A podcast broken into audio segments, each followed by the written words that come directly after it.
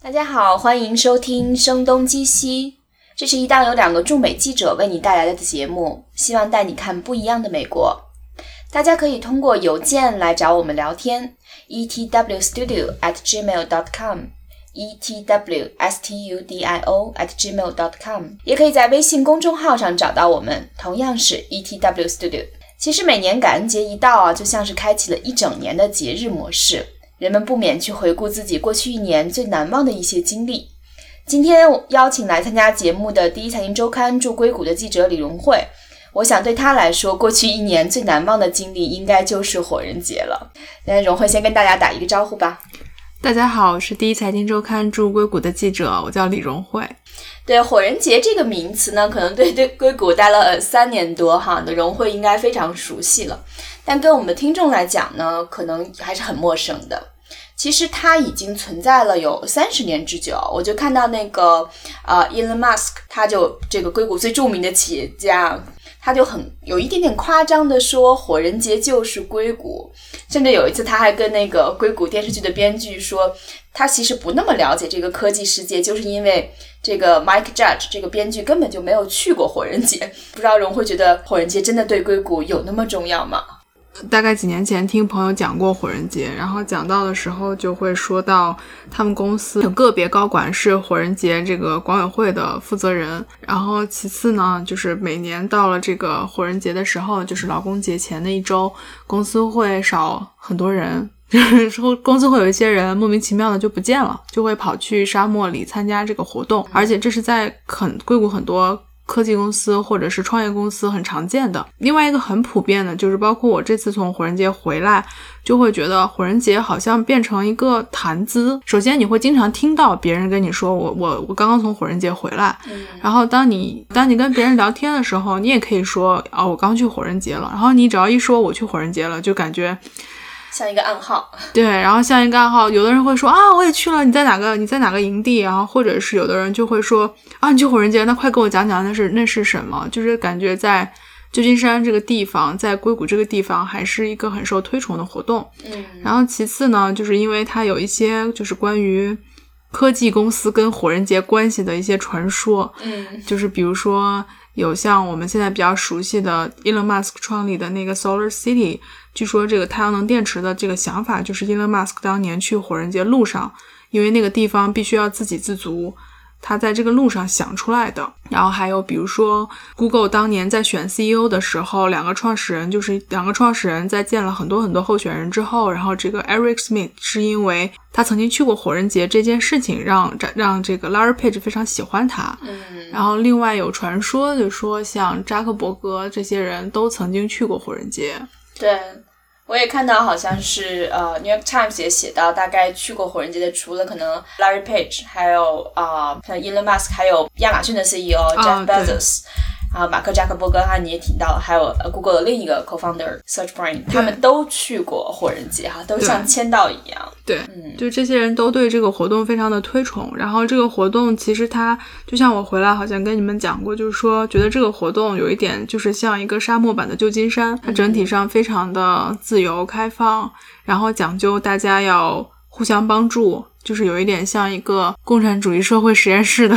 感觉，有一点乌托邦乌托邦的感觉。对对对。然后其实后来当时在沙漠里的时候，我们一起的一个朋友也跟我说，他觉得他理解的就是硅谷的人为什么这么推崇火人节，可能他他的理解是，他觉得硅谷的人是在用科技和产品来创造一个新的世界，然后火人节其实在某种程度上也是一个新的世界。嗯。对这个新的世界，首先可能刚才有一点没有说明哈，火人节的发生地，它其实是在内华达州附近的一个沙漠。嗯，荣会说它其实是在一个沙漠的边缘，是吧？对。但是你在那里的生活，将近呃一周多的生活，可能每天都要经历不同程度的沙尘暴哈。对。是非常考验人心的。对。但同时，它也像一张白纸，你在里边可以发挥。啊，各种各样的创意，嗯，你在上面可以想做什么就做什么，理论上是如此，就是一个所谓的乌托邦。对，可能想创立下一个 Google 或者下一个 Facebook，寻找一些相关的灵感吧。嗯，对，我不知道这个事情其实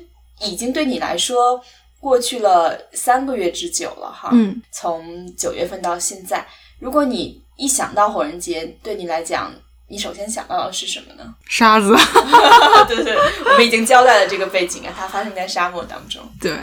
因为嗯，对，像刚才可能漏讲了，就是那个环境是很特别的，因为它整个是一个，首先是一个非常封闭的环境，就是大家要先。呃，很多人可能会先坐飞机去旧金山，或者坐飞机去旧金山附近的城市 Reno，然后再开车进去。呃，火人节的那个地方大概离 Reno 开车是三个半小时，然后其实大概开到两个小时的时候，就手机已经完全没信号了。嗯，然后你就会，对对对，你就往你就会一直在荒无人烟的地方里行驶。然后到了之后呢，因为那里的。昼昼夜温差很大，白天特别热，晚上很冷。然后晚上冷，然后其实它其实我感觉好像二十四小时都在刮风，然后所以它那个风一刮起来，就是会把那个沙尘带起来，所以就是大家。就像就可能大家在网上可以看到的照片，就是随时随地都是沙尘暴。那个第一个画面就是漫天的尘土。但是我后来就是觉得说很有画面感。对沙尘暴，可能我自己给它命名，就是我觉得沙尘暴是给了火人节一个最特别的滤镜，就是就是以后可以专门出一款滤镜，就叫火人节滤镜。对它很，它就是就是沙尘暴赋予了这个地方最特别最特别的存在吧。因为你想象一下，就是说如果没有沙尘暴的话。它跟就是一群人出去度假好像也没有分别了，然后也正是因为沙尘暴，所以把大家平时的一些装饰啊，就是可能你穿衣服很好看，或者是你化很漂亮的妆，全部都拿掉了，每一个人都是满脸土，然后头发上都是土，身上都是土，然后就是每一个人就是都是脏脏的，然后大家大部分人也没有什么条件洗澡。或者就是凑合凑合拿水冲一冲，拿湿纸巾擦一擦，这样，所以大部分人都是，就是你出去看到所有人都是灰头土脸的，大家没有人在乎外在形象了。嗯，另外身份感觉完全放下了，没有人知道可能摘下面 具的这个人是谁。对。另外一个就是会觉得那个地方还挺温馨的吧，就是包括我后来跟我的同一个营地的朋友，大家出来之后都会说，觉得火人节之后我们大家有一个习惯，火人节后遗症就是看见谁都想抱他一下，就是跟别人说话的时候总想抱人家一下，因为在火人节的时候这是一个礼仪，就是你跟陌生人说话的时候你要先抱他。然后你再跟他讲话，讲完话之后你要再抱他一下，作为道别，就是就见面和道别都有拥抱的仪式。对对，就是你会很习惯别人抱你一下。然后其次呢，就是你可能要给别人送礼物，因为那里有一个就是当年的创始人定下来的一个一些规矩，就是比如说这里没有金钱交易。比如说，这里一定生活自给自足。嗯，就是你即便是亿万富翁，在那里可能也并没有什么太大的用场。就是一定要把自己十呃七八天的吃穿用度全部准备好。然后当你没有的时候，就是接下来的原则就是。你要无偿给予，就是我的意思说，当你没有的时候，你可以去找别人要，但是你一定要回馈，就是你可能需要别人给你什么的时候，你需要你需要回馈一样什么东西，就是有可能，比如说我们营地有人他去他去排队那个排队，好像是就是有一个营地在给大家送那个就是穿呃参加舞会的 costume，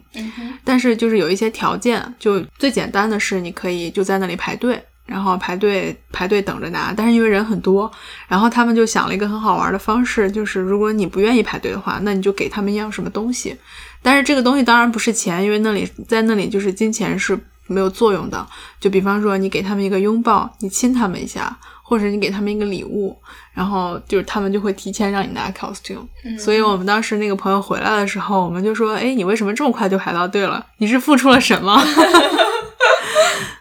对对，就好像回到了货币诞生之前的物物交换的时代。对对，就会觉得大家人与人之间的关系很纯粹，没有人会就是比方说，好像他刻意的想要从你这里得到什么。然后当你碰到每一个人的时候，他都一定会问你。你要不要喝水？因为那个地方就是像刚刚说到，对，刚刚说到是沙漠，因为那里非常的缺水。最常见的就是你可以出去的时候看到每一个人身上都挂着一个水瓶。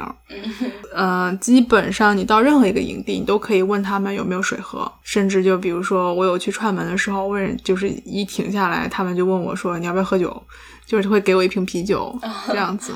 所以你看里边的物产还是蛮丰富的。因为大家都会因为自给自足，就大家都会准备的准备的比较丰富一点。然后特别是遇上比较好的 camp，就是比如说是一群人一起来的，他们就可能会准备的非常的非常的丰富。就比如说我去做 meditation 的那个有一个很大的 camp，然后他们当时问我要不要喝水，我说不用。结果结果他们就给了我一瓶是那种榨果榨的果汁的那个蔬果汁。我当时看到我就觉得哇，在沙漠里还可以喝到这个。我想他们可能首先经验也挺丰富了吧，对，也来过很多次。对对对，他们都是来过很多次的，也可能想每年就是带一些不一样的东西，有一些不一样的体验。嗯，所以你们在沙漠当中这八天的生活大概是一个什么样的状态呢？比如说露营当天是一个什么样的一个形式？呃，所有人都是住帐篷或者住房车的，大部分都是住帐篷。然后我们的每一个人就是住的这个地方呢，是按照营地来划分的。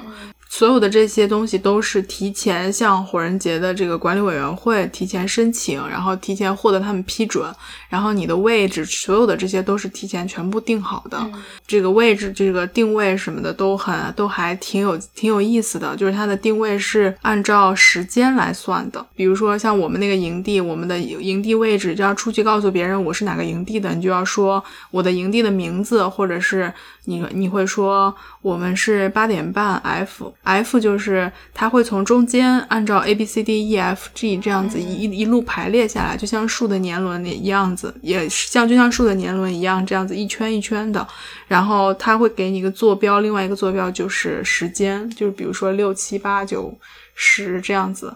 然后，呃，中心其中就是中心营地跟火人这个标志，还有寺庙这个标志，这个我去观察过，就是他们在六点对六点十二点对准的方向，就像就相当于是在这个营地的最中间。这些的呃，可能要有必要跟听众讲明一下，呃，寺庙或者可能最终所谓的烧火人这个仪式哈，啊，它都是火人节最重要的一些特征，我们可以稍后再来去讲述一下。嗯。然后生活就是，首先就像刚刚说的，所有的原则就是自给自足。所以就是，如果要去火人节的朋友们呢，一定要提前做好很多很多的功课，就是提前想象你在一个。啊，天天刮沙尘暴，没有什么水源的地方，要啊，对，要生活八天，然后怎么样活下来？这个，这个，这个其实是这个是生存是头等大事。然后其次呢，就是活动是我们在入营的时候会每个人发一本活动手册。然后这个活动手册上会有，就是火人节，包括整个地图啊。然后如果你比如说你丢了东西，你要去哪儿找啊什么的，就是种种信息全部都有。然后它会有一个时间表，时间表上就是所有的营地都可以提前申请活动，提前可以呃可以提前申请申办活动。获得批准之后呢，就是因为提前申请的时候就会把时间，然后做什么主题，可以容纳多少人。嗯，位置都会讲清楚，然后火人节批准了之后，相当于就说这些信息都是确定公开的了，然后火人节就会把这个所有的信息呢就整理好，整理成一个时间表，然后如果你有兴趣。就是任何一个活动你都可以去参加。白天，对，这这里是这是一个又一个背景信息。刚刚提到一点，就是这里的昼夜温差非常的大，所以白天呢，白天活动就是白天一定要出门儿，就是就是大家可能比如说想象说白天，那我待在。就是白天太热，或者外面沙沙尘太大，我待在这个屋子里不出去，待在帐篷里不出去，这是不可能的，因为因为帐篷里是很热的，就是一定要出去，因为外面还是有一点点风，可以凉快一点。出去的话呢，就是总是四处转悠，对对对，然后就会出，就比如说出去参加一些活动，然后到晚上的时候会特别的，到晚上其实才会有种好像大家真的都醒过来了的感觉。然后就等于昼伏夜出的感觉。对对对，因为晚上在那个沙漠里面，就是会有很多这个，我们把它叫彩车，就是那种有很多动物啊，或者是有很多装饰的那种车，它会在这个街道上就是穿行。然后当他从你面前过的时候，大部分情况下，只要车上还有位置，你都可以跳上去跟着他们走。嗯，当然就是你走到哪儿。你也不知道，就是就是你就是 还能找到回家的路吗？就是就是你这这个就是你一定要方向感很强，然后你要问他，就是有有的时候你可以问他们你们要去哪儿，然后如果他们去的是你想去的方向，你可以跟他们一起去。然后其实我觉得可能更多时候车上的人也不知道，就是你就是跟目的的走，对你就是跟着他们走，然后嗯，就是可能可以去看看整个营地是什么样子的。然后其次就是中心营地上，就是中间会有一大片空地，然后中间这大片空地上呢，就是白天会摆很多艺术品，就是有一些艺术家他们会。获得火人节给一些可能比较便宜一点的门票，然后他们会做一些艺术品，就是放在这个中心广场上，没有任何目的，就是可能呃，唯一的目的就是让大家欣赏，就这么简单。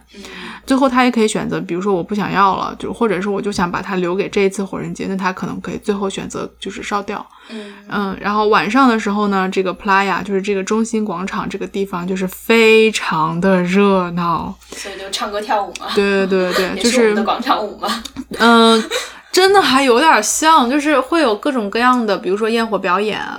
但是它是自发的，就是大家自己有点像，就是那种大家自己在外面玩火，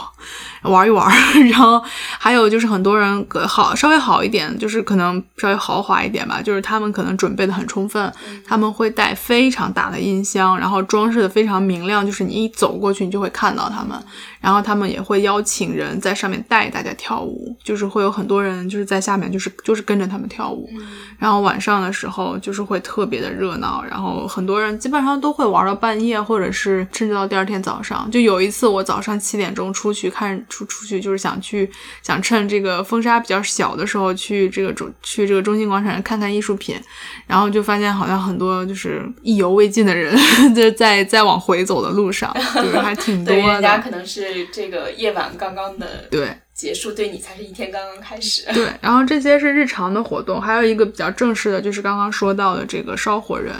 就是呃寺庙跟火人，还有还有一个金字塔，是就是火人节最重要的仪式，就是他会前靠，好像大家看起来前几天就是大家都在是一个放空状态，对对，都在玩啊什么的，然后但是其实后面最后三天是有三三天分别有一个仪式的，就是第一天是烧金字塔，第二天是烧。火人第三天是烧寺庙，然后火人大家可能都知道，就是是火人节的标志。然后寺庙呢，就是嗯，它它它其实有一点伤感，就是很多人，嗯，其实也是火人节当年的意义一个衍生下来的东西。火人节在创立的时候，就是很多人在说是，嗯，你怀呃怀念过去的亲人或者怀念过去的恋人，然后你会把它，嗯。把你的这个思念吧写写成纸，或者是他们可能会做一些啊可以烧的木头的艺术品，然后把它烧掉，就各种情绪的对对对，然后后来它就变成了这个寺庙，就变成了一个就是它全是用木头做的，任何人你都可以把你的想法，就是你想要忘记的东西啊，或者是说你自己心里的一些想要寄托的情感吧。都写在就是寺庙门口都有很多给大家准备好了纸跟那个 卡，那个木板吧，然后就是都可以这样子把它写下来，然后再挂进这个寺庙里面。嗯，然后很多人就是会选择就是这么做。然后在最后一天的时候烧寺庙，就是相比前一天烧火人，就是有一点像一个仪式，就是火人节的一个仪式，来一个签到我在我在火人节的感觉。相比来说，就是最后一天这个烧寺庙是比较伤感的，就是大家都会非常安静，就是特别不一样。就是烧火人的时候，那个那个画面非常的像，就是那个电影《疯狂的麦克斯四》里面。就是又有音乐，然后又在沙漠中，然后又在烧火，那个那个画面就是非常的让你感觉就是对对，让你感觉很超现实。然后我甚至那天就是因为那一天的沙尘暴非常的大，就是大到前面周围的人我其实是看不清楚他们的，所以那天就有一种那天真的是有一种在地狱的感觉，就对对对，就觉得周围都是妖魔鬼怪。然后。西游记的。火焰山版本对，然后到最后一天烧寺庙的时候，反而就是说没有音乐，没有任何人放音乐，没有人说话，然后大家都在广场上，就是很安静的看着看着他烧，然后烧完大家就安安静静的走了。嗯，就是可而而且甚至很多人的一个终点，对一个据点。对，然后很多人都在那里就是默默流泪。对这个这个画面也还我我也我也还记得挺清楚的，嗯，往年就是会去年还是前年有他们有做那个，就是现在你搜火人节，可能最常搜到的那张图，就是一个一男一女抱在一起的那张那个艺术品，就是往年会有一个非常大的艺术品，然后今年其实不知道为什么，今年还是火人节第三十年，就是三十周年的一个纪念，然后其实今年没有就是那么有代表性跟那么有象征意义的艺术品出来，前几年没有。嗯，当然这个艺术的诞生本来也是很偶然的哈。我以前对可能火人节的了解也是看到它是一个艺术家嬉皮士，然后一个随意创作的场所嘛。嗯，因为艺术家永远在找寻就是创作的自由空间，思想和灵感上的自由，以及他们呃可能在日常的工作中一个物理空间的自由，所以可能没有比沙漠更适合他们去发挥自己创造力的地方了。嗯这也不奇怪，他们就是火人节的常客。嗯嗯，可能今年你讲到的确实没有一个很出彩的艺术品的诞生，嗯、也也是因为这个这个也不知道是因为什么，也许没准明年就会有。但我想，艺术家永远应该是火人节一个很重要的一个存在。对嗯对，里面一个特别好玩的事情就是去这个中心广场上看各种艺术家的作品。嗯，就比如说，我有看到，嗯，挺多的。一个是比较有名的那个八爪鱼车，就是哦那那个是在湾区每年一个特别大的活动叫 Maker Fair。嗯 Maker Fair 上一定是会对对嗯，Maker Fair 就是他每年一定会把那个八爪鱼车拿出来，就是为了向火人节致敬。嗯，然后还有，嗯，就这样的艺术车蛮多的。所以等于是火人节当中存在的一些东西，有可能你在旧金山的日常生活中也有可能偶遇。对，对的，对的，对，嗯就是所以我在看那个，就就我在看火人节，当时到那里看到那里日常还有周围的男男女女的时候，就是会觉得啊，看到了一个沙漠版的旧金山，就是觉得这就是旧金山的 Mission 区或者是 Hayes Valley 那里，嗯就是非常，嗯、就是嬉皮士文化发源地的那个地方。对对，其实虽然可能现在有很多的科技业大佬都参与过火人节，其实火人节最早，我想它应该是一个跨文化的一个平台，所以当中不仅有技术，嗯，也有呃嬉皮士文化，嗯也有可能当年的一些法律上是规定是不允许带呃毒品去的，对。但是应该、呃还是比较容易找到的。对，这两年据说管的严格了很多。哦，可能我刚才的讲述并不是特别的准确，应该不能说是毒品啊，对就是就是大麻一些，对，其实蛮常见的，嗯对，就是现在反正我估计明年可能会更多一点，因为今年这个加州大麻合法了，嗯，对，对，所以我就觉得可能它当中有一点点掺杂美国六七十年代那个嬉皮士文化你想要的种种的东西啊，嗯只不过在现在很难你在日常的生活中找到他们的影子了，那他们嗯。就可能造出一个是呃想象中的空间，希望重现当年的那些场景啊。对，嗯，所以我不知道真正呃当中除了你这些仪式感的东西之外，应该最有意思的是对每个人不同的，你是遇到一些什么样的人，有可能成就了你在火人节有一段什么样的经历。所以我想你在当中有没有结交一些让你觉得哎非常有趣的朋友，或者他的故事启发了你？对，还挺有的。像嗯，我就我先说我听的，因为我这次是呃和这个国内的国内的好呃六十个创呃不能说六十个，就是三十来个创业者，嗯，跟就是负责这次活动的旅行公呃做这个旅行的公司三三度大家一起去的。所以是一个很大的团。对对对，我们是一个很大的团。然后去的时候，因为我这次的任务是其实是带着工作去的嘛，就是这次的任务就是写这些国内的创业者在。第一次，第一次火人节三十年来第一次有中国的创业者出现，这这么大规模的出现在这个火人节上，就是这次其实是作为记者去写这个故事的，所以呢，就是在这个过程中，其实看到了挺多他们这些人的变化的。就比如说，在我后来发表的稿子里、发表的文章里面，这个跟我聊天比较多的这个史延泽同学，他就是一个比较。典型的例子，他一开始，因为他其实跟这个团里的很多人也不太认识，嗯然后啊、呃他们可能比如说他们是经纬投资的公司，或者是他们是啊、呃张颖的朋友，或者是曾经跟张颖一起去参加过什么样的活动，然后大家一起组在这个团里，所以可能有一些人他并不一定认识。嗯然后他最开始在这个营地里也是比较有陌生感，跟其他人也是稍微有一点距离感的。嗯，然后陌生的环境，陌生的人，对他为了让自己适应呢，就是他首先他提前做了功课，他知道这里的十个原则，然后他甚至提前准备了礼物，他知道就是有可能你会来这儿需要给别人送礼物啊什么的，他还特意去什么秀水街买了一些什么 折扇啊对中国结啊什么的。然后他来了之后呢，就是有一个让自己适应这里的过程，就比如说他会，他很喜欢骑自行车，然后他就会自己出去骑自行车，在各个 camp 里面看。